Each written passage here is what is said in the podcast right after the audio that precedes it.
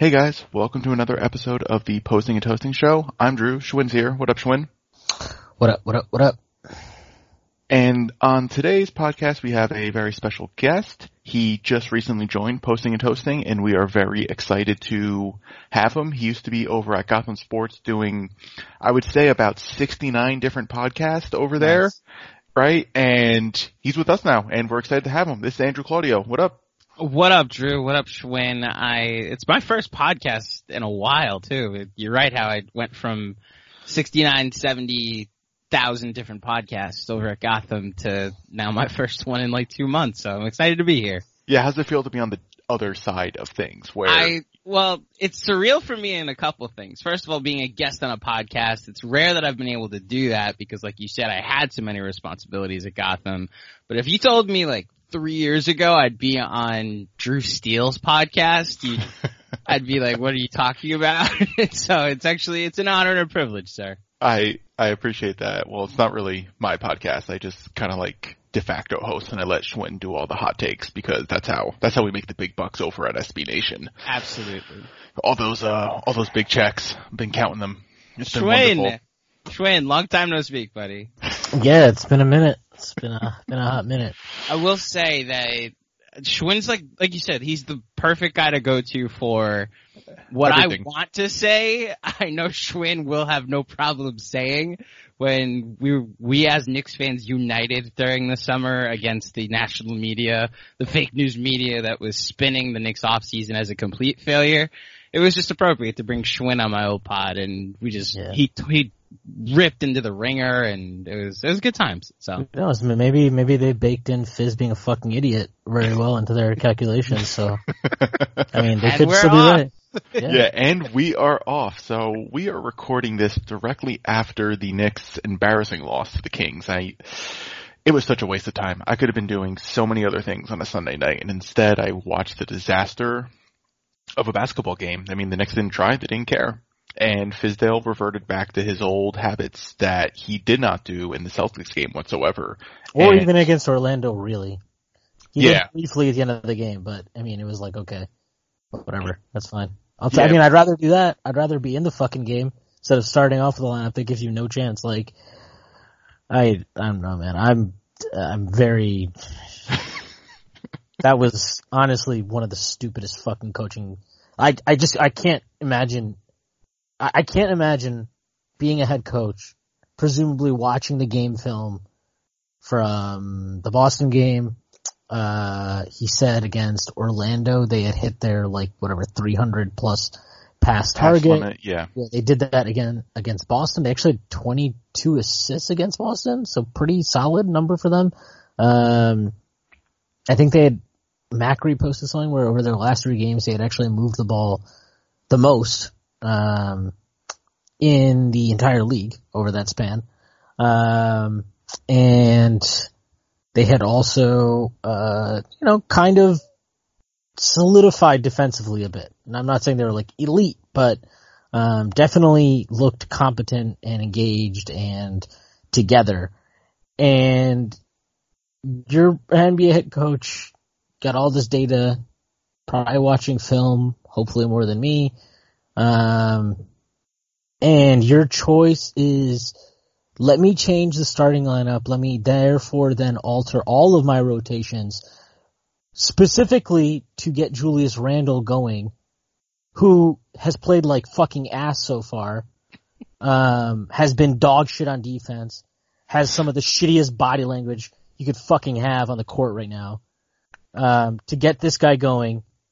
So you change the starting lineup, you take out your second-year center, who should be your priority to develop, or a priority to develop. You then start the game by running isolations and post-ups for Marcus Morris, even though your stated goal is to get Julius Randle going. Then you start doing the same for Randle, even though he's been atrocious in those situations certainly this year and over his entire career, not a strength of his. And you are totally missing the forest from the trees in understanding that your entire fucking team needs to be built around RJ Barrett right now. And that should really be all that matters. So I would say Fizdale coached one of the dumbest fucking games I've ever seen in my life. Did we lose because of his choices? I don't know. I really don't give a shit. Because the fact that he could have watched that first half of this game and decided to run the same starting lineup out to start the second half. Then when they gave up three wide open threes because Randle and Morris died on screens, and Portis was nowhere, he called the timeout and did the Fizdale special where he calls the timeout and then leaves the same starting lineup in. So yeah, I would just say that I think Fizdale went from coaching one of the best games I've seen him coach against Boston, which I complimented him for thoroughly, to coaching just one of the most totally worthless and stupid exercises you could engage in as a professional and NBA team that is presumably rebuilding around young players. Yeah, that's a good way to phrase a lot of it. I also I hate the pile on with Fizdale as well, especially when Randle's not playing well. I don't think Fizdale is using Randle properly. You should use Randle as LeBron James? I don't think so. Yeah. I mean, the problem is mainly what I have issue with Fizdale is that he's fully capable of understanding and doing certain things because he does run specific plays for guys. Like, it's in his playbook to get guys going off screens and downhill. He just doesn't do that with Randle. Like, that's not even in the, like, game plan whatsoever. Like, not getting him downhill, not letting him do quick decisions. It's just been isolations and post-ups. And it's just not going to work. It's not going to work long term. And he's not using them properly. They're not using them in pick and rolls. They're not doing anything. In the Celtics game, it was great. Not great, not Celtics game. The Magic game, they were finally, the Magic were trapping RJ up real high. Then they're like, all right, we need to run pick and roll and have Randle on a short roll. Great. That's what he should be doing pretty much like every single possession. And the Knicks don't do that. And it's just genuinely frustrating because not only does Randle suck, he's put in a position to fail. And it's probably the worst combination you can do. What is fucking bananas to me is okay, you want to experiment. That's fine. Okay. Two things. You can experiment with getting Randle going next to Portis, which, I mean, we literally use that lineup all the time. Like, we've used that combination of the 4 and 5, I think, in every single game we've played this year. So, like, it's not like you need to see that with the starting lineup to, you have a data set on that. You have a sample size on that. You don't need to start them. If you want to see that, if you want to put an emphasis on that, do it with your fucking subs. Do it with your rotations. I don't care. Not starting Mitch is stupid. The second thing is, we do things in individual games that work. And then we don't see them at all in the next game. Like, we saw 2 games ago against Orlando, we saw that Randle Mitch 4 or 5 pick and roll. We haven't seen that since in 2 games. Nope, we haven't. Not once have we seen that since in 2 games.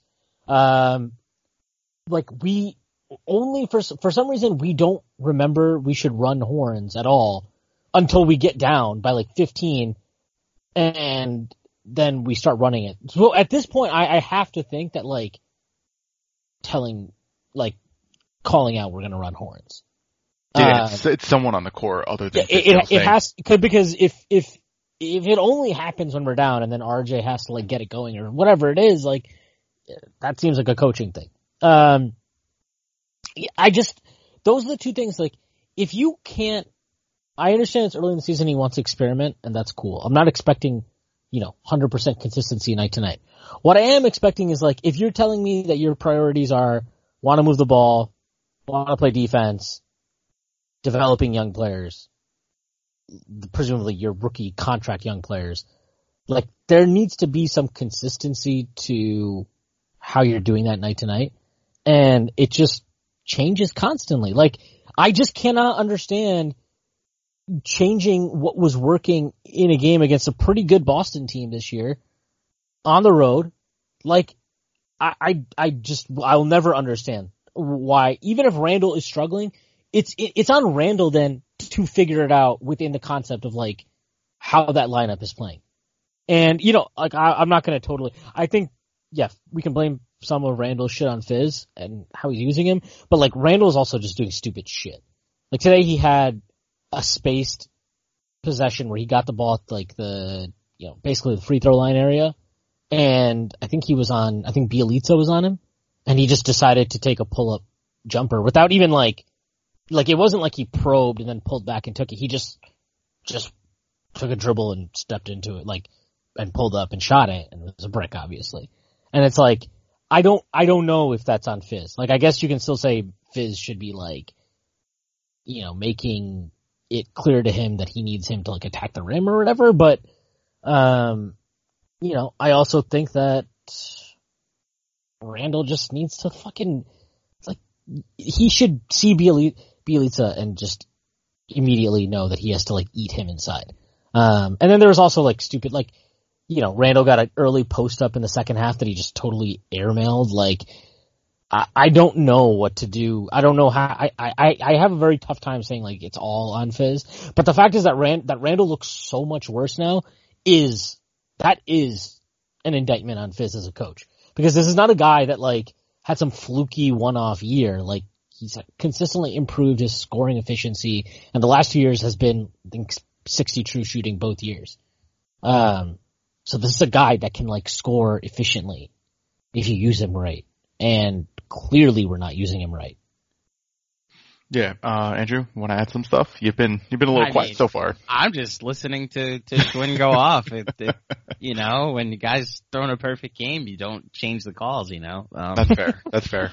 Look, I don't know what else I'm supposed to add. You guys have said everything, especially when it comes to Fizz, that's been so frustrating. I don't understand 90% of his rotations this year. I don't understand his minute distributions throughout the season. I actually don't have a problem with how much he's played RJ. I think a lot of people got nervous about what happened to Kevin Knox last year, that it might happen to RJ. I think that more spoke to how out of shape Kevin Knox was and how he had to get his motor up, and I think RJ has the motor to do it. Having said that, why RJ Barrett was in the game down 30 late in the fourth quarter, I just didn't understand.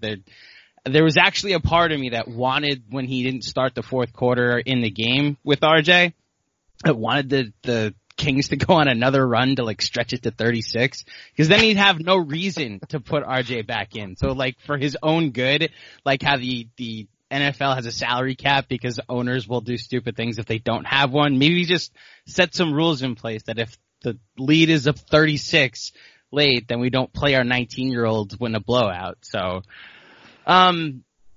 it's weird, because I think our tone on this pod would have been much different if we recorded after Friday's game, because, like you said, Schwinn, I actually thought he coached his best game of the season, like going with only 8 guys, and, like, defensively they switched a ton, which, you know, the Celtics kind of figured out in the fourth quarter how to get easy buckets. But yeah, it's frustrating. I think tonight, though, all around, like, from an effort standpoint, like, how many loose balls did the Kings get to first? How many either or plays did the Kings go for? The Kings, like, they did everything they wanted to do offensively, and as a result, that's how you get the final score that you got. It's just really frustrating. Like, 1-6, it doesn't feel like it, because we didn't have, like, a blowout fest through the first 7 games like we did last year, but 1-6 is 1-6, and it's really frustrating.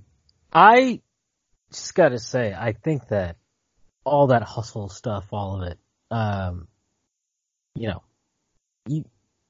you get what you deserve, and if you play a lineup, like, it is really hard to keep hustling and keep your energy up when, like, you just know that these guys aren't stupid, okay? Like, they know that Portis at the 5, like, if that lineup's going to be successful, it's not going to be because you're getting stops.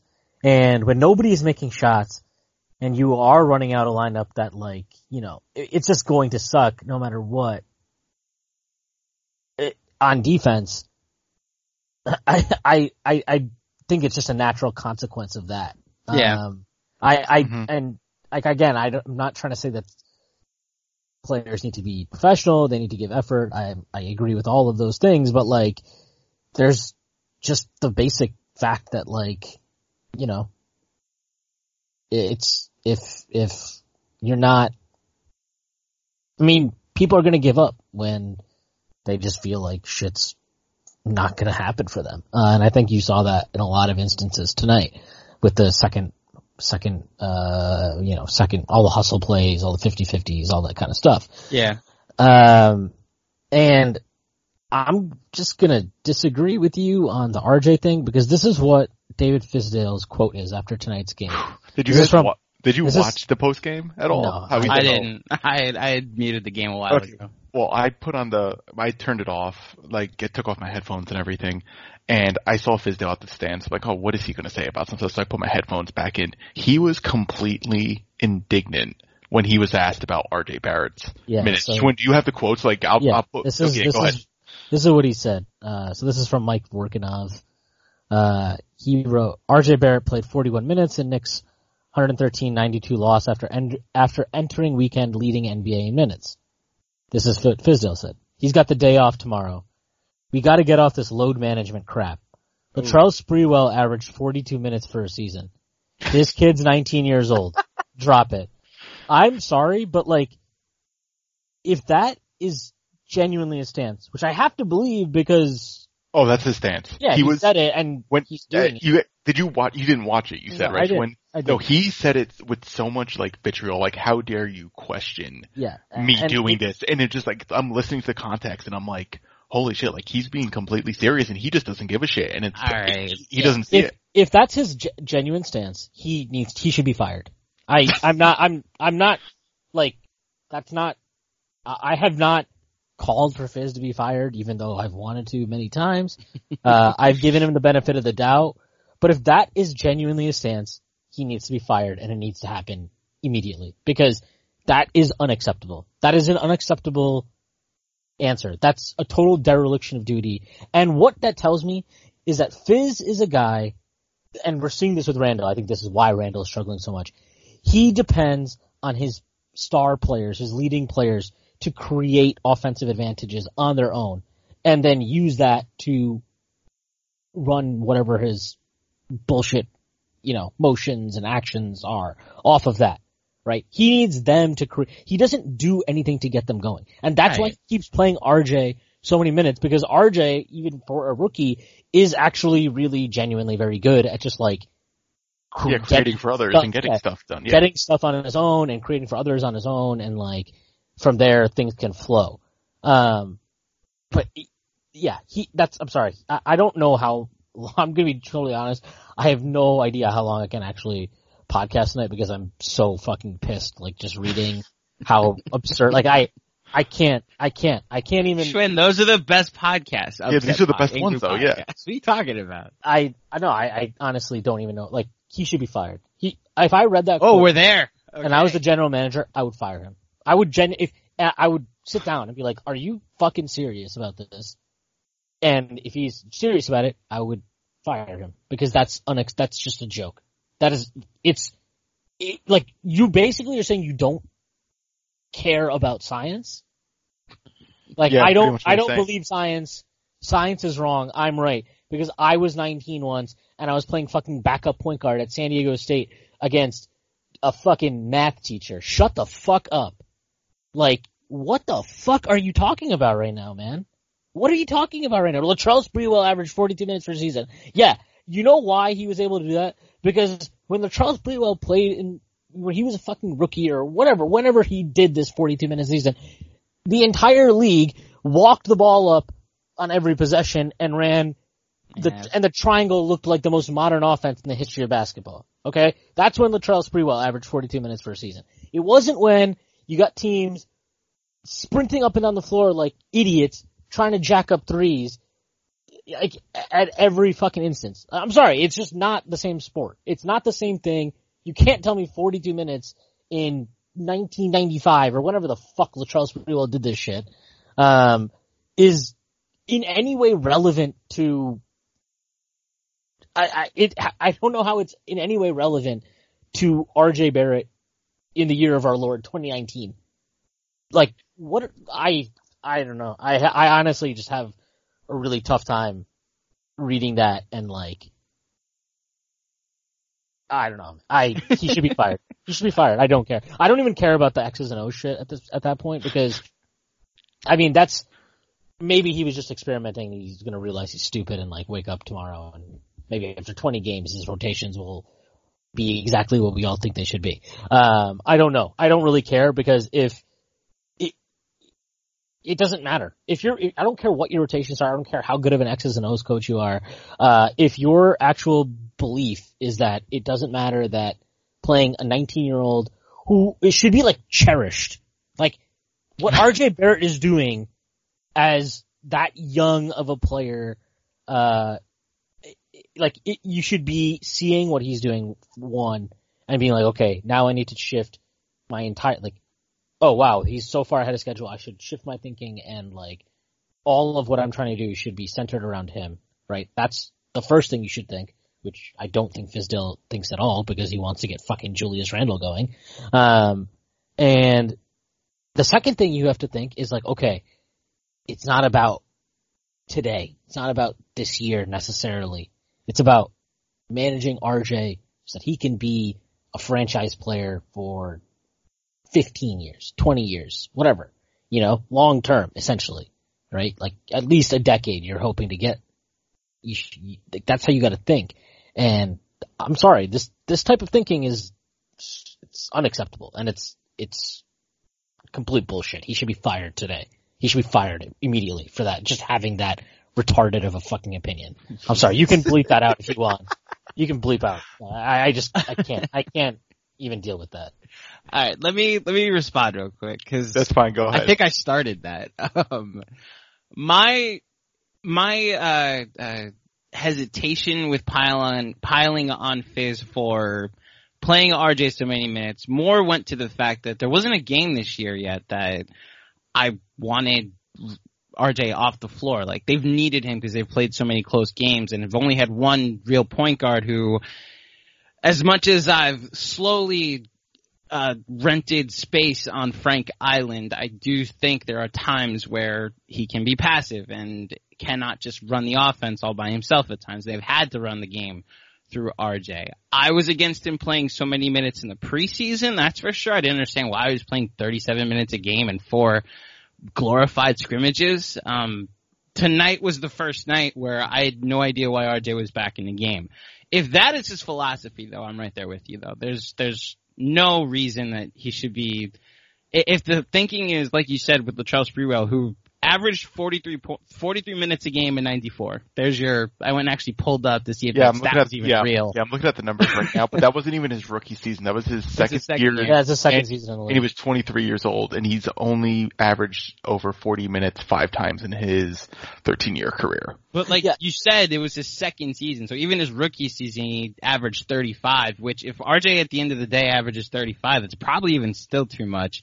I'm with you on that, Schwinn, that if that is actually his philosophy, that he's only 19, why are we playing load management when it's, like you said, no one is fucking proven? No one is even saying load management, dude. Like, just play him a more normal minutes load. You've got fucking Dotson sitting there collecting dust. You got Trier, who was in the doghouse until today because our offense, we were in these games and then today we weren't. So of course, what does Fizdale do? Yeah, go to Trier. He needs shot. That's it. That's always a solution. Got to add more shot creation. So that's what he did. He went to Trier. You have enough. If you can't buy, who cares? Here's the thing. I don't care. I don't actually care if you sit RJ 7 more minutes a night. That means that you're going to lose by 10 instead of 2 or 28 instead of 20. I don't care because that's not the priority is not that. And to be fucking completely honest, if you are that dependent on a rookie, that says, I know that this roster is flawed. I know that there are injury issues. That says so much more to me about your inadequacy as a head coach than anything else could. If you are that dependent on a fucking rookie, I don't care how good of a rookie it is. I don't give a shit how good of a rookie it is. If you are that dependent on a rookie to make your shit not stink, then you are trash and you should be fired anyway. Well, even with the injuries, it's not like there are major injuries. I played 15 minutes tonight. Fucking play him more, dude. We were down 20 the entire second half. Why do you need to play RJ 41 minutes? What the fuck are you doing? I don't care about Latrell Sprewell in 1994. Nobody gives a shit. I'm happy you read Basketball Reference today. Good for you. Great job. I don't give a shit, man. 41 minutes in a game that you basically did not have a chance to win.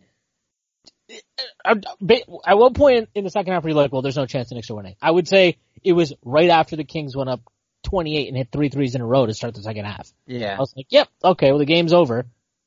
You have enough guys that can eat minutes that are, like, if you had that, just play, I don't want to play Zoe. Play Zoe. Play Zoe 10 minutes a night, if that's what it takes. Like, you have to be able to find ways to not play RJ 41 minutes, especially in a blowout loss like tonight. I'm sorry, I can't even get over that. I don't even think I can talk about anything else, because it's such an absurd, like, I'm sorry, just go ahead. Please, let's move on. Whatever you guys, I can't do it. I can't. That's fine. I don't think Fizz read Basketball Reference. I think he just pulled that out and he took a guess. I'm pretty sure he wasn't looking at any of the numbers. I will say that. Like, I mean, that gives him a lot of credit, because that means, like, beforehand he went on, like, his phone, typed in Latrell Sprewell just to see if it was, like, over 40 minutes. I mean, I think he just got lucky. I gotta be honest, because when he said it, I'm like, that can't be true. And so, yeah, we could talk about some other better things. You want to talk about the Celtics game? I was there. You guys want to talk about that? I'm down. If Schwinn has gotten it all out. Yeah. That was bravo, sir. I would love to talk about the Celtics game, but the thing is, it doesn't matter, because our head coach watched that game and was like, man, that was such... He even talked about it after. Oh, man, if we just keep holding the rope, we're so close. We just got to keep grinding, got to keep doing what we're doing. And then he just changes what we're doing. Like, I would love to talk about that game and be like, man, that was such a plus, and it was so nice to... Until we fire Fizdale, I just don't see how, like, any of this stuff matters, because he's not optimizing anything. You're not optimizing your lineups. You're not focus. I don't. What is our focus? What are we trying to do? I guess that's what I'm at. Like, because I don't think that the job is as complicated as he's making it. Right. To me, the job is basically like, okay, be a semi-competitive team, win like 27 games, and develop the young guys. And people are acting like that is such a, like a whole amazingly difficult task to achieve, because this is a flawed roster. Like, every roster that is every team that you're like automatic lottery team, they have flawed rosters. Okay? Like, that's a little secret I'm going to let you in on. And I just, do you guys really think that to watch that Celtics game and be like, wow, like, that was a really good coaching job, and I think that, like, we did a good job of staggering Randle and Morris. The floor was spread a lot. We actually ran sets. We were moving the ball at least, there was definitely a focus on moving the ball. Okay. And then to do all that, watch that, feel like you're developing something, and then to just completely change it the next game, like, who cares, man? Like, who cares about that Celtics game then? Who gives a shit? Because we're not going to see it again, probably. He's probably going to end up, oh, well, we didn't score against the Kings. We didn't defend well, so that must mean everybody needs to have their roles changed now. And that's what we're going to end up doing. We'll probably end up moving Mitch back to the starting lineup, probably have Trier get another run out at point or something, and, Ellington will probably get DNP'd again, and then randomly Dotson will get minutes, and we'll just, and then when some of those guys struggle and lineups look bad, then he can have an excuse to experiment again. I don't know. I'm sorry. I'm being like such a fucking negative focus on this, but I can't. It was such a fun game to watch that game, and I was so looking forward to watching tonight's game. And then an hour before the game, I hear about Portis is starting for Mitch, and I'm like, okay, I guess I'm willing to see it. Maybe he'll have a quick hook. And it's like, none of that happened. it was just a total reversion back to his worst tendencies and beliefs as a head coach. And then he dropped that utter ridiculous comment after the game that makes me want to like drink cyanide. So I'm sorry, I can't. All right. Well, the question then becomes that if we're talking about the idea of like, all right, he needs to be fired or whatever, who then becomes the head coach? And then where do the Knicks go from there? Because this would be another, you know, another failed Knicks coach in the sense of like, you know, had a very short leash in these sort of situations. And of course the media is definitely going to crush them for firing Fizdale. So it's just more of like, what do you do moving forward then if you're going to go down this route? Like, is Mike Miller going to take over the head coach? That was my first thought, yeah. Okay, so if Mike Miller, like, is there going to be a fundamental difference between what Miller does and what Fizdale does? Like, I guess that we have to wait and see for something like that, but I don't know. Well, that's the thing. I'm not going to pretend I watched too many G League games, honestly. I just know that the focus then solely becomes development, and it's less about wins and losses. You know what I'm saying? Like, the primary focus of having a guy that all he has really done in his coaching career, as far as professionally, or at least recently, has been just developing guys. A guy probably knows how to use Allonzo Trier better. A guy that probably knows how to use Dotson better. That you'd bring him in, and then in Tu Schwin's outcry, it would be more about the development, and guys don't have to play 37, 38 minutes a night, so you try to win games. And it's more about, it's a process, to use the most overused word in the NBA right now. See, like, I don't even think you, like, if Fizz can't actually look at this roster, what he has right now, and identify what he should add to the rotation to complement the young guys that are in the rotation, then he is inadequate as a head coach. Because to me, I watched that Boston game and I was like, okay, definitely think that Elfrid needs to play when he gets back. And I think that we need to cut RJ's minutes a little bit and play Dotson more. That's like as soon as I watched, like after watching the Orlando game and watching that game, I was like, okay, those are like the two things that I think are pretty obvious that we need to do. And he played Dotson against Orlando, right? Which is the weird thing. Mm-hmm. He played against Orlando and then doesn't play him against Boston, which I was like, okay, he cut the rotation. Maybe he just wants to like get these 8 guys kind of working in sync and in the same spots, like minutes night to night. And that's what he wants. And then he'll work in, you know, Dot. Maybe he'll work in Zoe a little bit, work in Payton. And it's like, nope, didn't do that. And it's, I don't really think it's that complicated, because my suggestion of just using Elf and Dot more and cutting RJ's minutes and Frank's minutes. Frank played like, what, 38 or something against Boston? Like, I don't want him playing 38 minutes a night either. Well, he cut him tonight. He only played 14. 15 or so, yeah, whatever it was.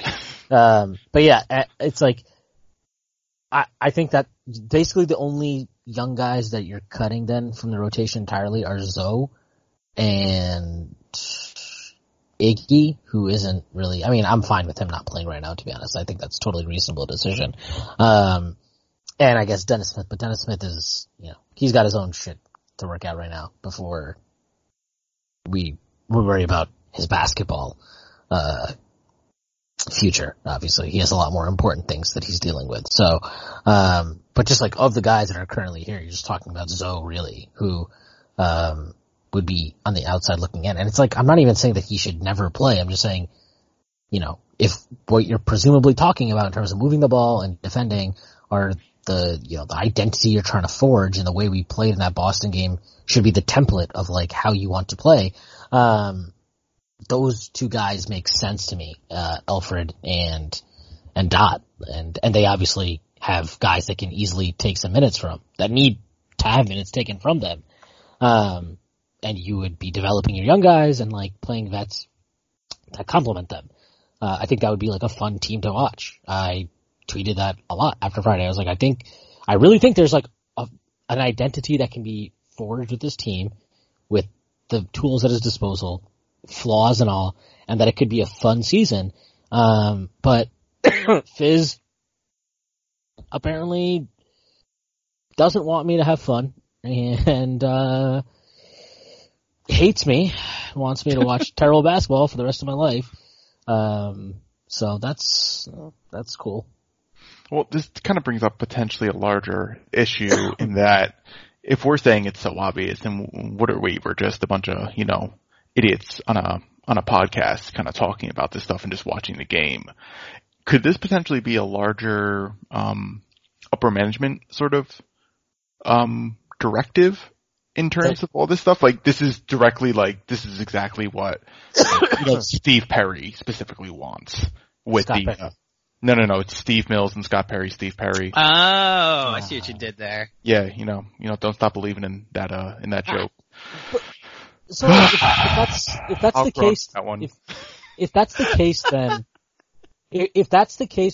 you I don't see how that makes sense, because he changes so much shit night to night that what do you think, based on what we've seen so far, what do you think they could have said to him to make him make all these decisions? I think that they probably generally gave him here's my thinking. I think that they probably told him look, you gotta win X amount of games, right? Granted, assuming we have decent health, blah, blah, blah, blah, blah. You gotta win a certain amount of games. And he is stupidly thinking that he needs to get the vets going to hit that target, when I really think he'd be way better served going with focusing on the young guys who just genuinely seem to play a way better brand of team ball. That's what I think. I don't know. I don't think that he's being micromanaged this year. I think maybe last year he was to a degree. I don't see him being micromanaged right now. I'm sure that there is some stuff like Randall and Morris are basically have to start. You have to genuinely make it try to work, which I think is somewhat tough. But at the same time, I'm okay. I mean, if you have to do that, why don't you just start, keep the starting lineup the same, and then just give one of them the quick hook at the start of games. So it's they're still starting, but you're doing a better job of staggering. You're basically saving face, right? You're no, you're still a starter, right? I need you to help carry the bench units a little bit more. That's why you're coming off the bench now. I don't think, I even if I grant you that there are certain directives coming from the front office, I don't think that we can blame, or rather that they can blame, Fizz can blame anybody else for some of the issues. I don't know. Is it clunky, the roster? Sure. Are there egos to be managed? Sure. I still don't think it excuses some of the shit we're seeing. Okay, let me rephrase it a bit, because I definitely don't think it's an issue of making excuses for Fizdale at all. It's more of those two reinforcing and supporting what he's doing.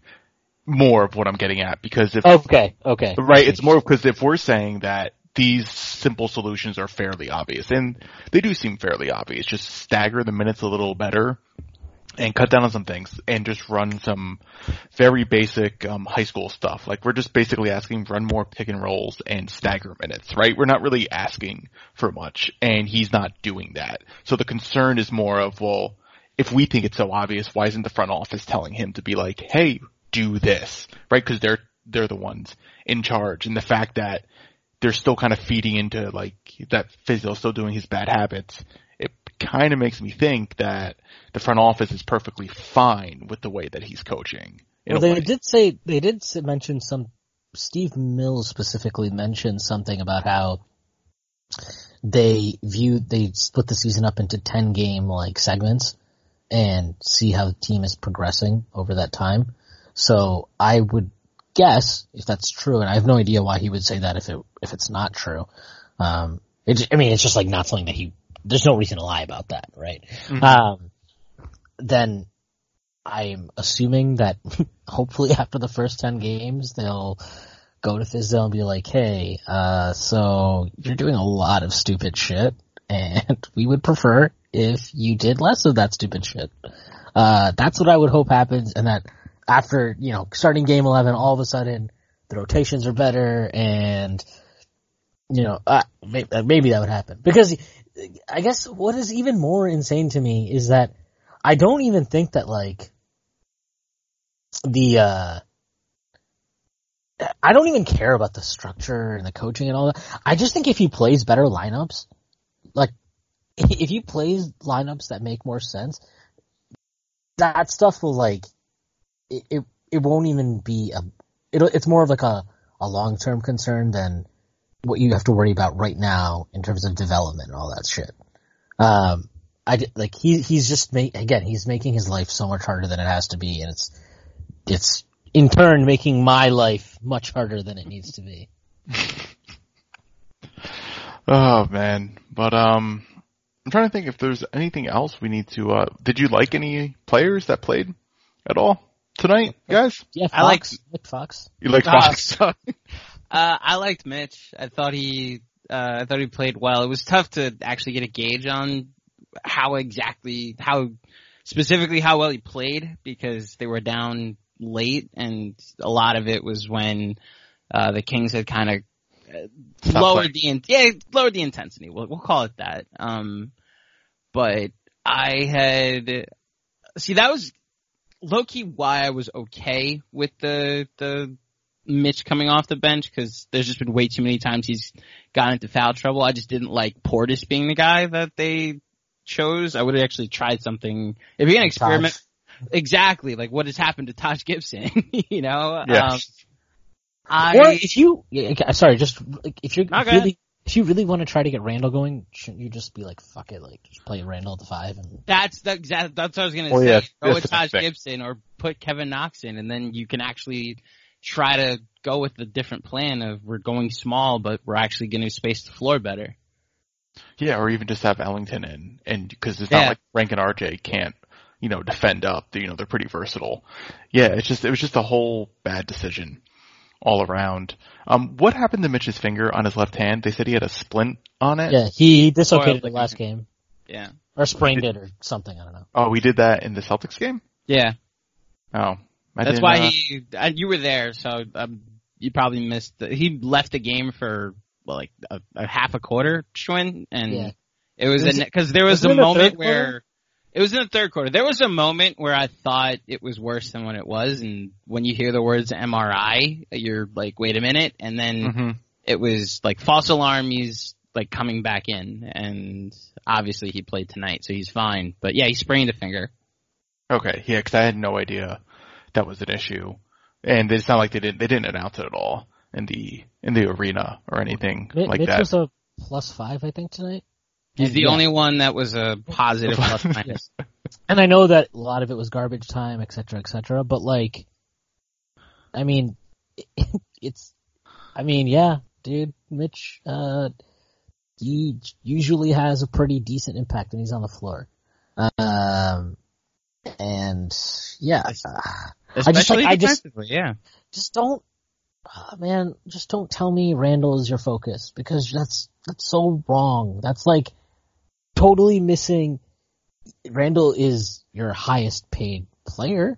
I get that. No, man, he is not the dude that you're supposed to be like. He should be good enough. If he's not good enough that he can't just like figure out how to fit in around RJ, then, you know, that's his problem. I'm sorry. I'm not really interested in like changing a bunch of shit to get him going. Because he's in year 6 of his career, and like, yeah, he's put up good numbers.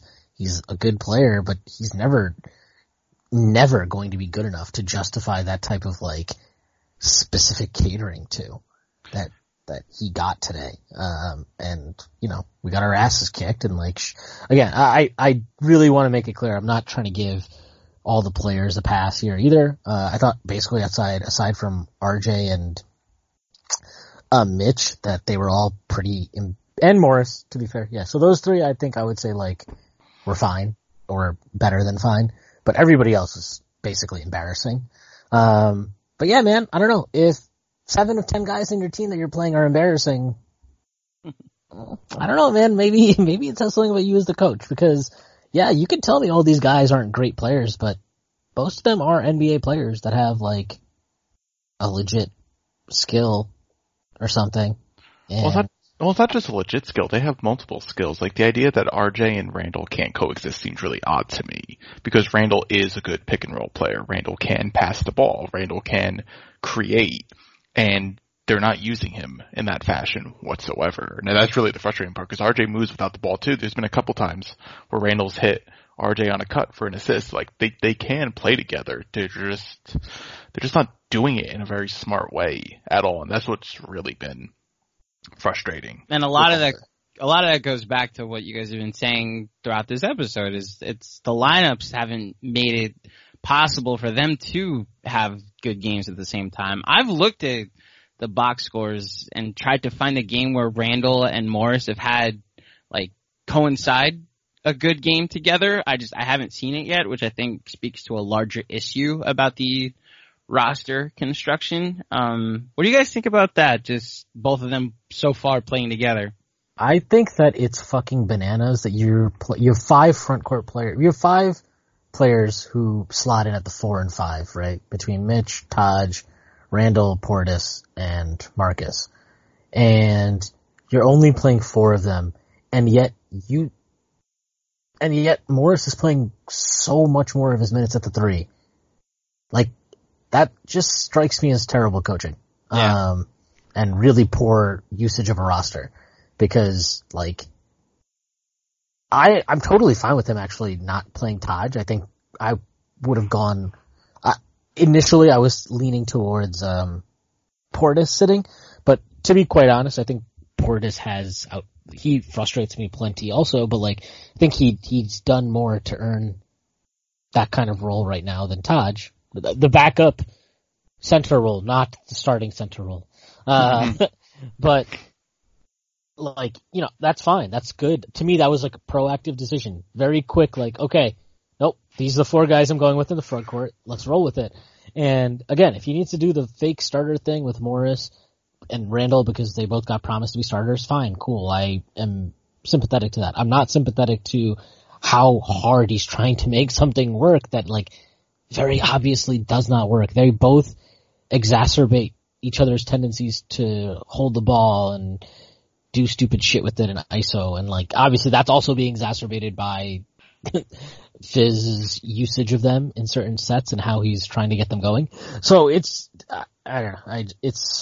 It's very weird. I'm with you. I mean, Morris and Randall clearly can't play well together. It's also just become really predictable when they're both on the floor what's going to happen when the ball gets to them. You know, like, it worked tonight to an extent with Morris because he went 9 of 14, but too many times this year, I know when Marcus Morris gets the ball, very rarely is he, A, going to pass it, and very rarely is the shot going to be a good shot. And same thing with Randall. When he gets the ball, if there's not a set play run where he's actually going to pass it or run a pick and roll, he's backing down or trying to put a move on a defender and get to the rim. And very rarely this year has it worked. It hasn't looked good, especially when they're both on the floor at the same time. You know, Randall looks like he got too jacked. That's what I think. Ooh, that's a take. Can you get too jacked? Yeah, you can get too jacked. Yeah, like he can't. Look at him. He's not, like, shifty. He's not, like, I'm not saying he was never, like, the shiftiest guy in the world, but, like, you know, he could move a little. He's not moving well. Like, on offense, like, yeah, I agree. Some of Fizz's usage of him is frustrating, but, like, I've watched a lot of his Pelican shit, and, like, you know, he can create out of some of these positions and get to the rim, and, like, he's just not doing it at all. He's like, he looks too muscle bound. Like, it's just very stiff. Everything is very stiff with him and very, like, rigid. And I don't know. Well, last year, wasn't he running more plays from the 5? Like, the quote-unquote 5 spot? I know we play mostly positionless basketball now, but wasn't he mostly running as the 5-man? So basically all of his offensive plays were going against the other team's center because you had Anthony Davis and Jahlil Okafor and Mirotić for a part of the season. And now with him mostly being the four, just the guys that are guarding him are just much more athletic and quicker. So just really quick on Basketball Reference, he played 91 or 72% of his minutes last year at the four. Not the four, okay, so never mind. Again, I didn't watch. No, I didn't watch them a lot either. But I think that I don't know. I would be lying to you if I told you I have a really great handle of all of that, but I don't. What all I can judge is on what I'm seeing, and like, yeah, I got to be honest, man. If Randall is this difficult of a fit, you got to consider, you know, either he moves to the bench where the fit is a lot easier, or you think about trading him, because to me, like, he's actively taking, Morris is annoying at times. But Morris can pretty easily slot into, like, the type of role you'd want him to play in a lineup heavy and a rotation heavy on younger players, right? Because he can just be, like, a spot-up 4-3-4 that attacks closeouts and, like, yeah, like, he's going to always do a bunch of his stupid, annoying ISO shit, but, like, that's fine. Like, I'm fine with that for the most part. I think he takes way less off the table, and he can – fit into a good defensive lineup. Like, that's really what frustrates me, because if you have Frank, RJ, Mitch, and Morris, like, you will be a good defense, okay? Like, if those four are consistent rotation players and you play a rotation like we did against Boston, where those three of those four were routinely on the floor together, like, I think on most nights you're going to be able to stay competitive defensively, at least. Tonight was not one of those nights, fair enough, but like, I'll be completely honest, I actually thought the Kings made a lot of bullshit in this game too. It's like a lot of things that just weren't necessarily good shots or bad defense, but like, you know, they get into a comfort zone, you let them get into a comfort zone, blah, blah, blah. I think Morris fits a lot easier, and Randall, when he's not rolling, when he's not playing well, he actively takes possessions away without creating any advantage for these kids. Like, you have to fit in, you have to give him so much usage for him to have value that, like, at some point it becomes a detriment, especially when you have guys like, I mean, I can talk about it all day, but like, RJ is so much better than I think any of us probably anticipated from the jump, that you really, I think there just needs to be a serious discussion internally about like, okay, look, like, we thought one thing. We thought, you know, we needed to get a Randall type to kind of shoulder some usage and help out RJ and these other young guys while they're developing. And I really think you got to shift it to be like, look, I think RJ can.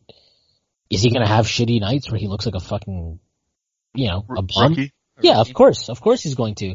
But I think for the most part, you are seeing the outline of like, you know, a real legit difference-making two-way wing with serious playmaking potential.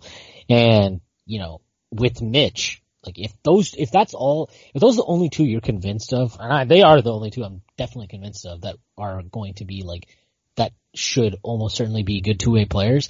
You know, like, the rest of the players that you're picking need to fit in according to that. And if Randall can't fit into that, and, you know, I think either he moves to the bench or you seriously consider moving him, because I think that there's, like, okay, Frank didn't play well tonight, but he makes sense to me next to those two, and he's young, so I want to keep him and see if he can get better. Dennis Smith Jr., a little clunkier of a fit, but still young. Want to keep him, see what he can do down the line. Zoe, not his biggest fan, but, like, I would keep him for the time being, sure. Like, I just think like a lot of this stuff becomes really easy if you just think about the roster right now. Okay, think about the whole roster. Take Randall out. Randall's not on the team. Don't you think that the lineups and rotations become way easier now? I'm going to push back on that. No, I actually don't think so. And Randall's play definitely doesn't support what I'm going to say with it. I think it does come mainly down to how Randall's being used, more than anything else. Because when you saw him for the Pelicans, you kind of, even though we haven't seen much of Zion because he's fat and injured, but the Pelicans, all they did was just throw Zion into the Randle role. And Zion didn't really have the ball that much to be explosive. They got him moving and everything like that. Randle's not moving anymore. They're literally just giving him the ball to isolate. And I think that's a big problem. And I think if he was being used properly, we wouldn't be seeing this type of performance. I mean, I don't think we'd be arguing this argument, even though it's a completely fair one, because Randle still doesn't really play defense well, and Morris at least will play defense, like, and make three-pointers. I do think some of this has to come into the fact that Randle's not being used properly, and that's why we're coming to this sort of conclusion. Like, if he was used properly and he was playing like shit, then we could be like, okay, if we just had one less front court player, everything would be better. But I definitely think it's the coaching right now. If you're going to use him, I think, on this team, I guess here's a better way of putting it. Because I'm not desperate to trade Randle. I would do it, though, in a certain circumstance. But I'm not desperate to trade him at the moment or anything. But, like, if you just played him at the backup four and Portis at backup five, move Morris to the floor in the starting lineup, and then play, like, whoever at the three. I don't really care if you want to move Wayne or Knox, or I think it would be Wayne or Knox would come into the starting lineup then. That to me is a way better team, especially once you get like Alfred into the backup point role. I think he would really do well with that bench unit. Yeah, that would be fine to me. And again, like, if Fizz has to do the fake starter thing to make that happen, sure, that's cool. Let's do that. But if this is how we're going to utilize the roster, then I just don't want Randle, because it's never going to be a good fit with him if this is how we're going to utilize the roster. But obviously the easier solution is just, fire Fizz, get a better coach that can make these things work. Because it'd be one thing if we were losing games and getting, like you said, getting good production out of Randle, and then you can be like, oh, just an empty stats guy. But we're not getting that. We're just getting like so much bullshit out of Randle. And I am sympathetic to that, but man, dude, he had one possession today where he was literally just standing in the corner with his hands on his hips watching Morris. Like, oh, I know, like, it's really bad. Like, I know me saying that, like, it's more of a coaching thing, like, doesn't really, it's like the worst thing you could possibly say right now, given the way he's been playing and pouting around and just not finishing around the rim or doing anything. I do think there's a big component of just this team is just the way they're using the roster is just the coaching staff is just hasn't really been smart. And we saw it be successful in the Celtics loss, and we saw it even be successful in their comeback win with the Bulls, like what they even Orlando. Yeah, even in Orlando in the second half when they were coming back, like we saw the recipe for what actually works, and it's primarily playing Frank and RJ together because they're actually good on defense. They know how to play with each other already. Like they have like good chemistry of like when each one of them runs the offense and everything. Like we kind of see that. We see it with like also Mitch too anchoring the defense from behind, and they just don't do it consistently, and it's just genuinely frustrating because they're clearly, the performance suggests what they need to do, and then they just didn't do it again tonight. It's awful. Also, like, it's 7 games. Like, we talked about earlier that the 8-10 game seasons that Steve Perry was talking about, like, it's also only been 7 games. You don't know that they might try to tinker with it still, and that they did add 9 new players to this roster from last year, so I think part of it is just we're reacting to what has looked abysmal at times, and specifically tonight, the worst loss of the season. But yeah, Fizz has his work cut out for him. There's no argument against that, and it would be a lot easier if I don't even know how much you guys want to get into this, if this is even that big of a deal, or if it's an overreaction or not. But if their free throws were being hit at a higher consistency, then they probably do have 2 to 3 more wins on their docket, and we wouldn't be as frustrated with tonight's loss. How important is it that they're 66% from the line this year, and RJ's at under 45%? It's very important. How important is it that he thinks that RJ needs to play 45 minutes a night? Exactly. Well, yeah. So it's like, I'm sorry, I just can't get over that. I'm sorry, I keep going back to it. It's more important than that. I just wonder if one has something to do with the other. RJ's exhausted, so when he shoots his free throws, he's doing it with tired legs. I mean, that's definitely it could be something that's looking forward to. We need to look to move forward, but I don't really care about the win-loss, honestly. Like, I don't really care about wins and losses, especially for like this season. I just care more about, just what's making sense for just kind of like long-term stuff. If they're losing, but they're doing stuff that makes sense and it's like working, I can't get mad at the results. Like, this team wasn't going to be a playoff team. We knew that going into the season, but we knew that they shouldn't be like a 17-win season again, because they actually did upgrade talent and players did improve year over year. It's just what they're doing right now. It's just genuinely frustrating because there's no excuses for it. I think that's the point now where it's just like Fizdale should have improved last year as a coach, and it doesn't seem like he's learned anything. And he seems like he's just doing the same mistakes he did all of last year. And that's the frustrating part. Like, even if it's, I know it's still early in the season, but he needs to get his act together if he wants. Otherwise, supposedly they were cheering fire Fizdale during the game. Yeah, yep, I heard a little bit. Yeah, so it's just like, I mean, if he doesn't want to get fired, he needs to be better. And yeah. And that's really what it comes down to. He just needs to make the logical choices, and he's not doing it. Well, how bad do you guys think it has to get to where this front office would actually fire Fizdale? I don't know, but I think they should fire him after tonight's game just for that quote. I would fire him. I'm not joking. Like, I think I would. Right. I'm more thinking like from a Mills and Perry perspective, because they've been very outspoken. Oh, they're gonna give him. No, I think they'll give him the season. I do too. I don't think so. I think people are really overestimating this idea that like they're this tied to the guy. Like, first of all, it's fucking Madison Square Garden. Like, if any place plays politics, it's MSG. They'll throw him under the what did Woodson used to say? They throw him under the bus, before they'd ever take the heat. I don't think he's locked in for the year, especially not after, like, I'm sorry, I would like to believe that the Knicks have a medical staff and that Perry and Mills listen to this medical staff and that presumably this medical staff would be staffed with intelligent human beings, and that when they hear a comment like what Fizdale has made repeatedly, like multiple times now, really, about like how RJ can't get fired because he's really 19. Yeah. I would like to believe that there are alarm bells going off.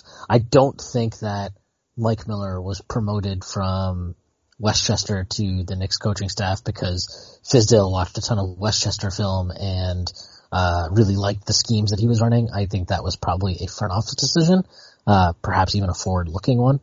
And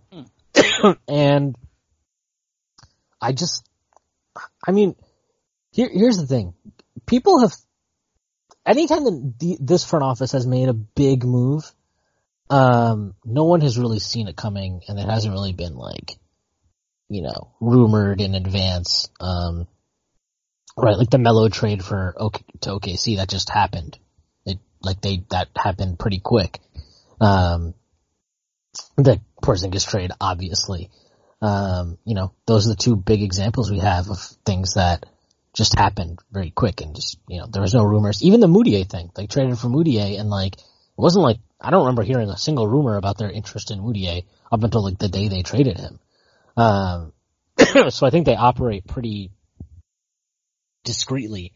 And, they've definitely demonstrated they're willing to make bold moves. And, I don't know, maybe not 20 games, but I could definitely see like halfway through the season.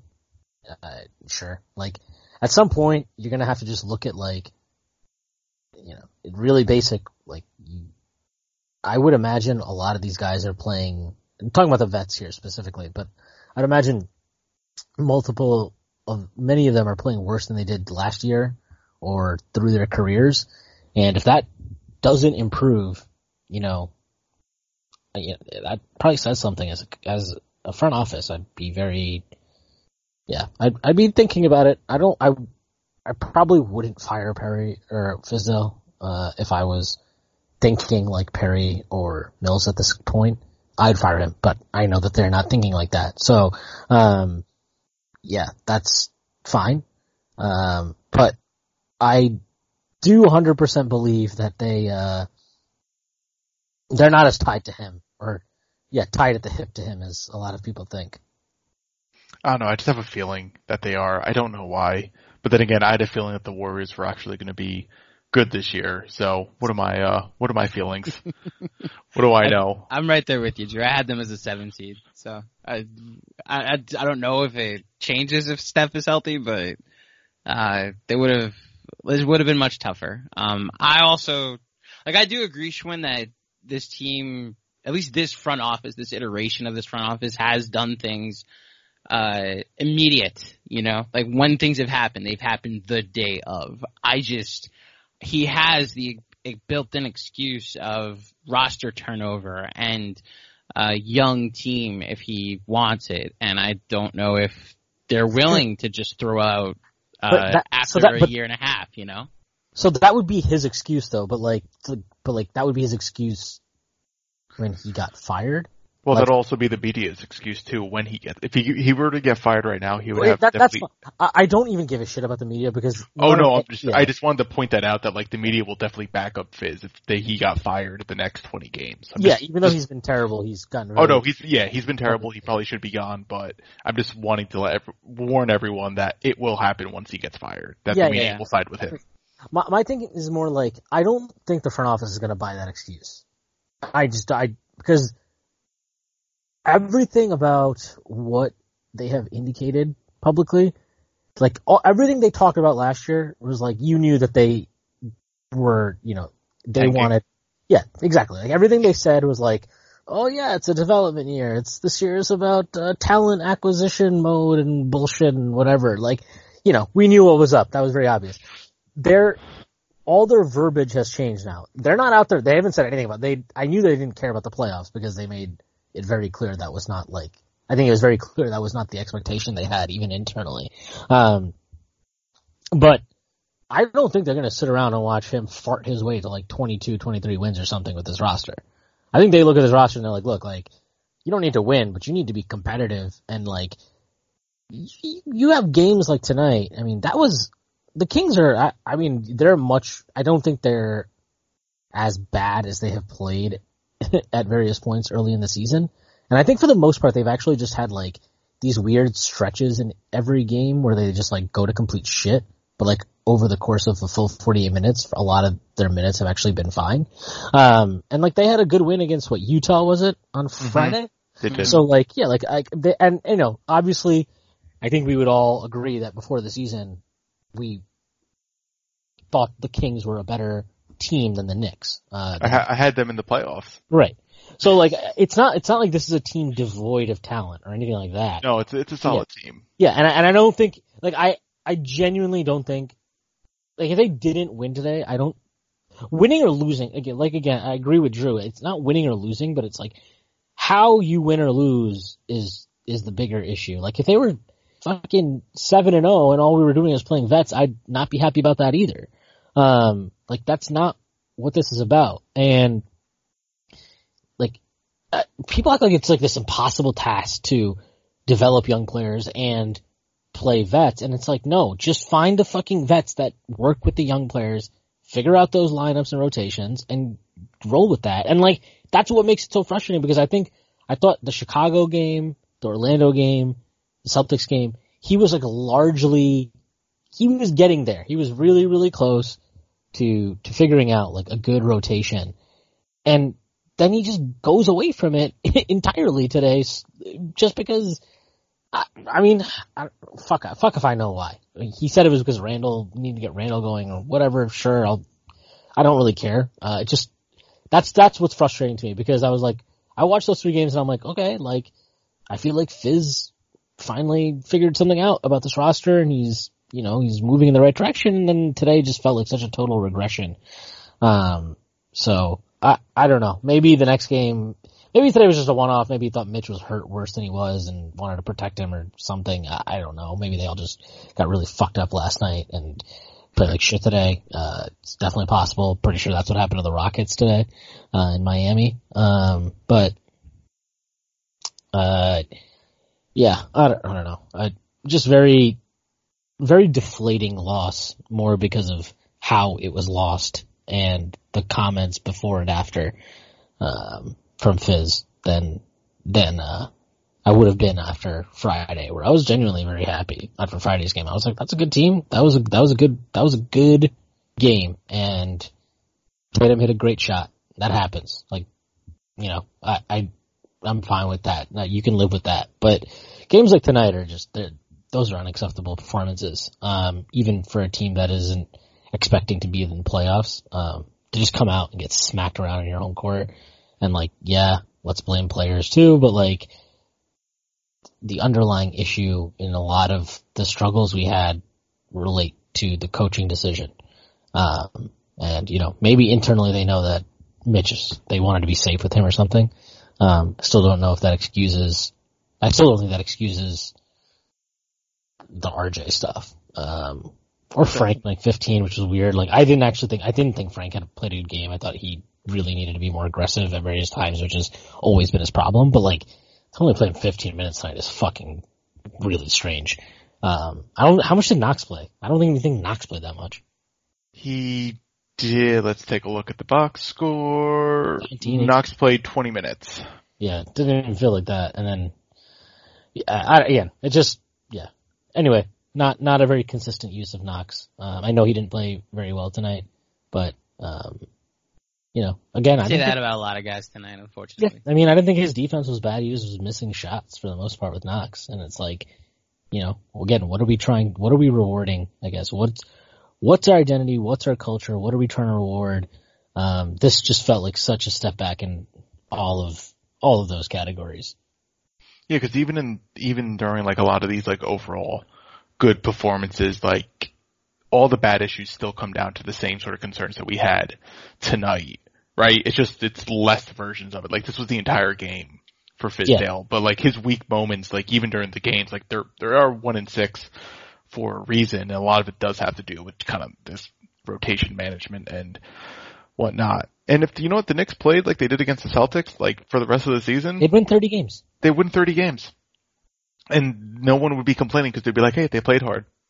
And no one would care. And I think that's one of the things that's kind of lost in it, is just for people who are like the optimistic person for more of it. Like the optimism is just more of like, yeah, 30 wins. Like it wasn't even anything insane. And it's just genuinely frustrating. When Tatum hit that shot, I had so many Celtics fans in my section start staring at me. And it was the worst feeling because they thought they made the shot. And it's like, no, you didn't make the shot. That's every Boston fan though. Oh, so they don't know that Tatum's not white. Oh, no, they don't. Oh. They don't know that at all. Schwinn, shots fired.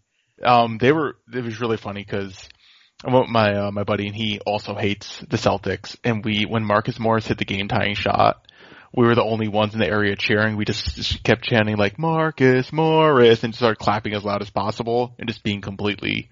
I'm surprised you guys didn't get into some shit, man. There was one person who was upset with me because I started doing Derek Jeter chants at the game. But the best part was I wasn't a Boston fan. I hear some guy in the back just being like, hey, I'm a Knicks fan, but I'll never root for those fucking Yankees. And this guy's like, it's Alex Wolf here complaining about in his beloved loser Mets. Oh, Claudio's also a loser Mets fan too. Hey. We have the same number of championships since 2000. Are you from Queens? Me? Yeah. No, I'm from Long Island. No, okay, that makes sense. Close enough. It doesn't make, you're a Knicks fan, like you're a Knicks and Jets fan, like why? Just take the one easy option you got, man. Hold on, I'm from Long Island. I'm closest to Queens. That's what I mean. It makes sense. Long Island. Yeah, but it makes total sense. It's the closest, but it doesn't matter, man. No one's gonna hold it against you if you were a Yankees fan from Long Island. But no, see, that's the thing is, Schwinn, that normally if you're raised a Jets fan, it's also a Mets fan. Those two coincide. It's weird to have the Knicks, the Mets Yankee rival, or the Jet Yankee fan, you know? Like, those go together. You're a Giant fan, you're also a Yankee fan, which is why the Knicks fan is so bipolar, because pretty much everybody's a Knicks fan, which is why you have like the expectation of greatness as a Yankee fan, but also the fear of disappointment from the Mets fan that's also a Knicks fan. Like, we're two in the same as Knicks fans. But so. Doug was a Jets fan. I was, but it was really weird kind of growing up because my father, when he watched football, he watched the Giants. But then when my stepfather came into the picture, he watched the Jets. And then I started getting into football during that time. And that's how I became a Jets fan. It was really weird because, like, I was never really big into football during, like, the formative years. I was always a big Yankee fan with all of it. But I stopped watching football because football is, like, the dumbest sport imaginable. Easy. I don't know. True. I don't know. We've been over this. It's entertainment. I don't know if there are other dumb forms of entertainment that people enjoy. It's like the worst of the dumb entertainment. Like, you're the worst. Shut up. Like, the great dumb entertainment is like the Fast and Furious movies. The football isn't. I love those movies. It's not Fast and Furious. Like, if you know what you sound like right now? You sound like all those fake woke blue check NBA Twitter guys that you hate so much. That's what you sound like right now. Football is so meaningless, man. Life is so much deeper than football, bro. Now listen, if I was living in Park Slope doing this shtick, I would say you're right. Boston, it's the worst, even worse. I live in Brookline, not Boston. Let's make that clear. You live in Boston. I've been told Drew lives in Boston. Drew lives in Boston. From sauces? Brother noticed. And football's amazing, so especially the red zone, which is like football on cocaine. So.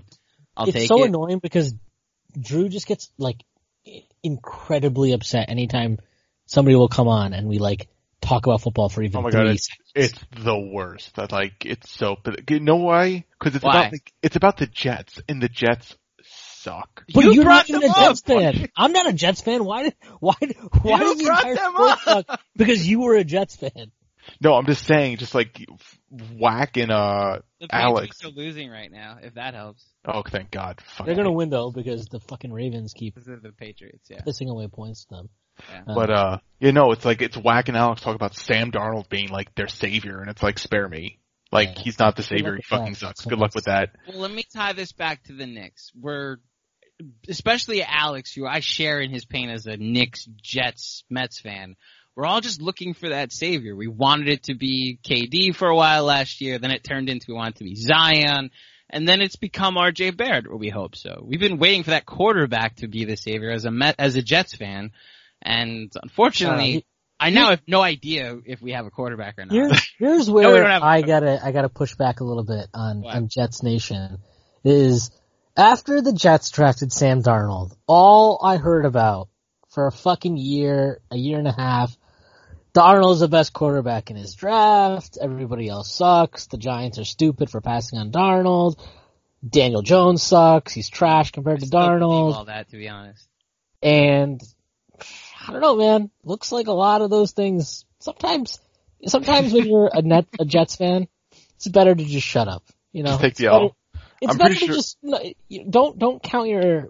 What is it? Don't count your chickens before they hatch, or whatever the hell that saying is. Count before they roost. Counterpoint. The last 5 games of the season last year, Darnold had 9 touchdowns and 0 interceptions, and looked like the prince that was promised. And so when teams stop caring, he played two teams that were in playoff races last year, and but they were like he played the Packers. I think he had like 4 touchdowns against the Packers. Yeah, right? He had 4 against the Packers, but the week before he had 3 against the Texans, who went 11-5 and had a home playoff game last year. Is that guy with the bad coupe still the defensive coordinator for the Packers? No, Mike Pettin is now the defensive coordinator for the Packers, who they're actually like really good this year. Although today they got killed by I don't know who that is. Look, all I'm gonna say because I have my own young quarterback who I have various questions about at various times, and Josh Allen, is that I think it's very amusing to take that 5-game sample and extrapolate from that. But when people did the same thing with Josh Allen, like, oh, look, he finished the year a lot better. It was like, oh, well, how you can't do that, the sample, blah, blah, blah. Gotta be consistent, man. So I took it that a lot of the people that, like, watch college film and made their analysis on all these different quarterbacks based on what they saw in college and saw that Darnold is easily the best quarterback in the draft. It's a toss-up between him and Baker Mayfield. I listened to them, which is why I got excited. Now, since Darnold's been my quarterback, there's been a lot of positives, but unfortunately he makes like two bad throws a game, and they're all being intercepted right now. And like, I don't know, it's just that was always his problem though at USC too. Well, yeah, like he drew a lot of turnovers in college, which is why fumbled a lot too. But I mean, that's the problem Josh Allen has too. So I mean, I'm not sitting here trying to tell you that Josh Allen is 100% the real deal. I just think that Jets Twitter got they're feeling themselves a little too much. If I had a samurai sword right now, I would commit to on air right now with this conversation. Let's talk about something else. You guys seen any movies lately? I think I've mentioned to Schwinn how into. Well, I know Drew. I know you know how into movies I am. Yes, you are. I've actually seen two movies in the past week. I've seen The Lighthouse and I saw Parasite. I haven't seen either. I saw Joker. That's the last one. I want to go see the Terminator movie. I'm probably gonna go see that at some point. I'm seeing it tomorrow. Yeah. What did you think of Parasite? It was fine. I didn't like it, but it was wow. Yeah. I watched The King on Netflix. Just came out. Movie. Oh, with Timothy Chalamet. Yeah. It was pretty good. We gotta get back to him not being a fan of Parasite. It's my number one of the year so far. I don't even know what it's about. So. Do I give a brief plot description? Is it about Fizdale? No. Yeah. It's about Fizdale living in the basement of someone's, Spoiler alert! Oh. Spoiler? Yeah, sorry. Yeah. Spoiled the movie. Who's in it? It's a Korean film about... Yeah, no one you know. Yeah, it's lower-class family, tries to infiltrate an upper-class family as their help, and the whole premise is that they take advantage of how paranoid and ridiculously, stupid the upper-class people in this area of Korea are. And is the guy from Oldboy in it? No. Yes, the guy from Oldboy is in it. Yeah, he's the dad. Yeah, he is the guy from Oldboy. Yeah, I mean, it was fine. I just didn't care for it. I thought the Lighthouse was much better, much more. We're flipped on that. I wasn't a fan. Oh, I'm not gonna say it was bad. I just not my cup of tea. Ooh, I loved everything about the Lighthouse. It's right up my alley. What's the plot? The plot? Yeah. It's about Rob Pattinson jerking off. It's wonderful. Okay, exactly. You said it's about Rob Pattinson jerking off? Yes, yeah. That is exactly what he said. Interesting. Right. There's not just one, but there's two. Scenes.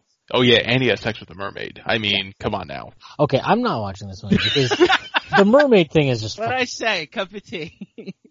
It is everything I want in a movie. Well, so. Did you like The Witch, the Robert Eggers' other movie? I haven't seen The Witch yet. Okay. There was a lot of positive talk around that movie when it came out a couple of years ago, and I was so bored. And I went into The Lighthouse. I was like, okay, just let there be a plot. And then like 20 minutes in when we're still at this damn lighthouse, it's like, okay, this is the movie. Okay, I'm in for it. Well, whatever. The Lighthouse is just a retelling of that Greek story of the Titan going. Oh yeah, the entire ending is that the Greek mythology. To me that's what the story is about. It's just kind of the retelling and reinterpretation of that type of allegory of like trying to grab something that you probably shouldn't be attaining for, and you should be focusing on other things in life. So I don't know. I really enjoyed it. I like those type of movies. But then again, like Twin Peaks is like my favorite show. So that would make sense.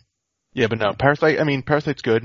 It was, I get why people liked it, but I wanted maybe a little more from it. I don't know. I can't really explain, but it was solid though. Like, if anyone's like, is going to be like, oh, that's a bad movie, I'd be like, that's, you don't really know movies that well then, because it was really well done. It was really well made. I just didn't care for it. All right. We're flipped on a couple things there, unfortunately. I guess that's okay. It's fine to agree, disagree. Yeah, that's okay. It's not like I'm saying it's trash. It definitely wasn't trash. Which is exactly my take on The Lighthouse. I saw Jojo Rabbit finally. I've heard mixed reviews on that, and I don't know. I don't understand the mixed part, because the whole backlash against it. Do you guys know the plot to Jojo Rabbit? Not really. Oh, yeah. I do. I haven't. Is it good? Have you saw it? It's tremendous. Like, it's my favorite screenplay of the year so far. And other than Marriage Story, which is apparently like the most personal film that's ever been made, if you listen to Film Twitter, that's the only thing I think will compete for my number one spot for screenplay. But the whole plot is a young boy in Nazi Germany during World War II is not just like a diehard – it's weird to say diehard, but like a big fan of Hitler and the Nazis and what their movement is, but he has an imaginary friend, and it's Adolf Hitler.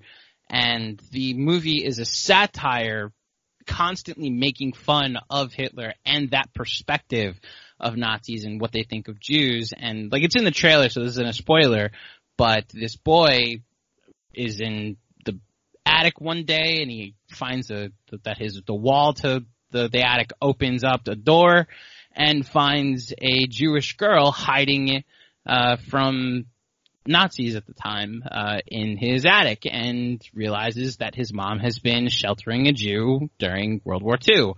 And he starts to realize that all of the things that he's been told about Jewish people might not actually be true. And the movie has a lot of heart. It's got some of the hardest laughs I had this year, but also has like the hardest gut punch as far as like dramatic moments are concerned that I had in a movie this year. I thought it was tremendous. And I think the backlash to it is just that it's like you're laughing at Hitler, and Hitler's not a laughing matter because he murdered millions of people, which true. But at a certain point, can we not laugh at Nazis in the context that they're ridiculous, you know? Didn't we laugh at that in Inglourious Bastards? Exactly. Sure. Like, the whole point of Inglourious Bastards was like, Nazis don't deserve mercy, so why is this too gratuitous? Like, I'm perfectly fine if we're watching Nazis get scalped and murdered in the most vicious ways possible.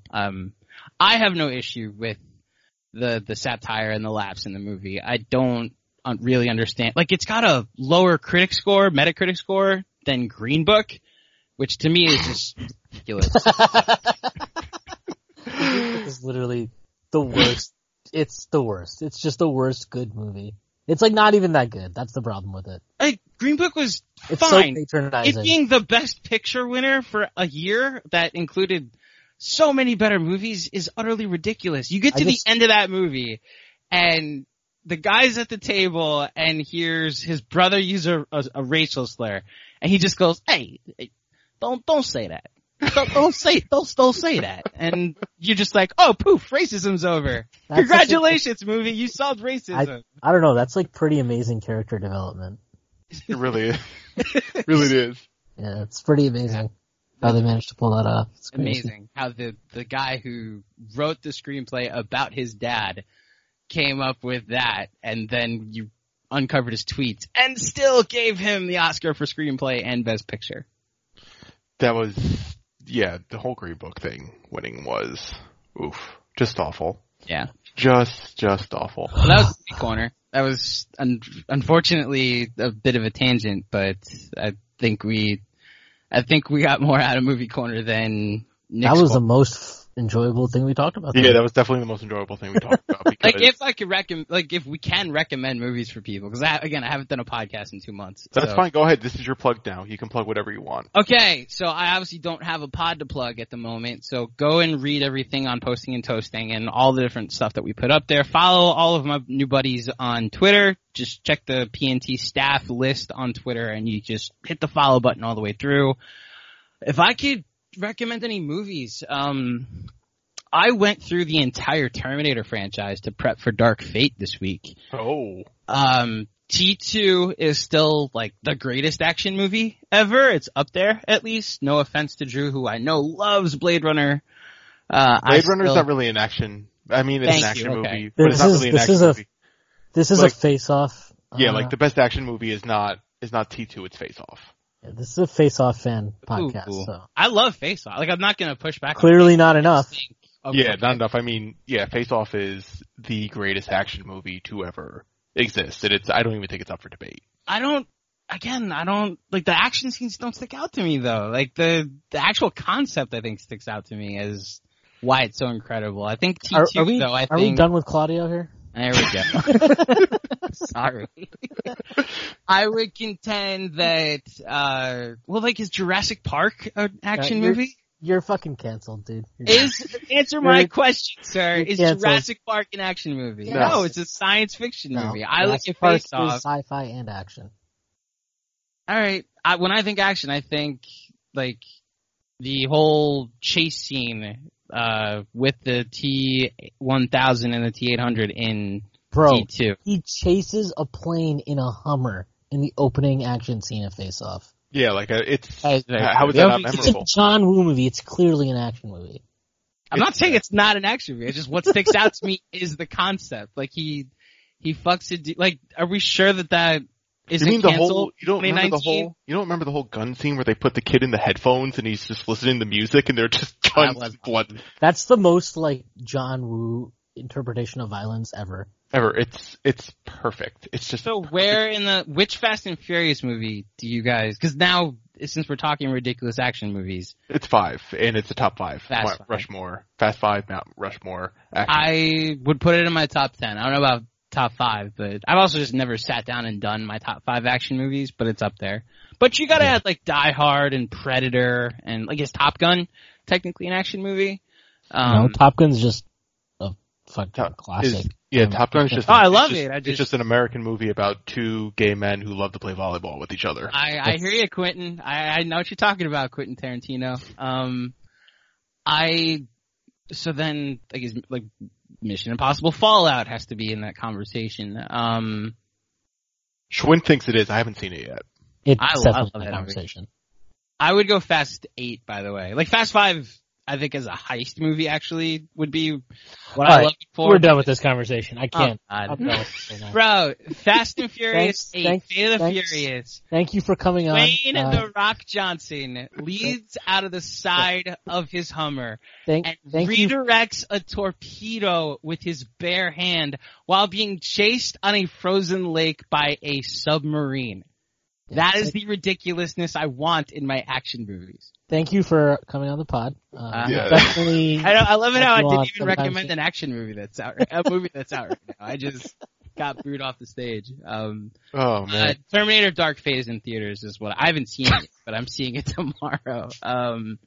If you're looking for like Oscar heavy movies to watch, Parasite is obviously in theaters. The Lighthouse, honestly. I don't know what that movie will get nominated for, but a lot of film critic circles love that movie. The Irishman, if you're willing to make the trip into New York City, is right now the odds-on favorite to win Best Picture, so that is something you can go see if you'd like. If not, it'll be on Netflix in a couple weeks. Same thing goes for the movie Marriage Story by Noah Baumbach. And as far as what else is in theater, the movie Harriet, which stars, it's about Harriet Tubman, is in theaters. You have 3 nights off until the next play, but there are movies to see. That's all I'm gonna. That's the last words I'm gonna say. All right, thank you, Mr. Movie Phone. Schwinn, wow. What would you like to plug? Not the Knicks. I'm gonna plug the Knicks today. I don't know. I feel like I'm going to write something about Fizdale in the next couple of days at some point. But yeah, let's look out for it. Be on the lookout. I don't know. I've definitely thought about writing things before and never done them. So who knows? Yeah, we'll see what happens. I'm trying to think of what I can plug. I'm going to plug Watchmen right now. And if Regina King is listening to the podcast, she's more than welcome to come on and talk Knicks and talk Watchmen and talk about her career. So Regina, if you're listening, just send me a DM. I would greatly appreciate it. Isn't she your wife would appreciate that too? No, she goes to Knicks games. Oh, okay. So she's a Knicks fan. Okay. Yeah, she's definitely listening. So she's more than welcome to come on anytime she wants. We will gladly bump Claudio for you, Regina, especially with his Fast and Furious 8 take, which is I love Fast 5, but as far as dumb action movies, Fast 8 is incredible. Yeah, we're not debating this anymore. Yeah, we're done. Go look at the critic scores. That's all I'm going to say. No, you're not getting the last word. I am. Good night, guys.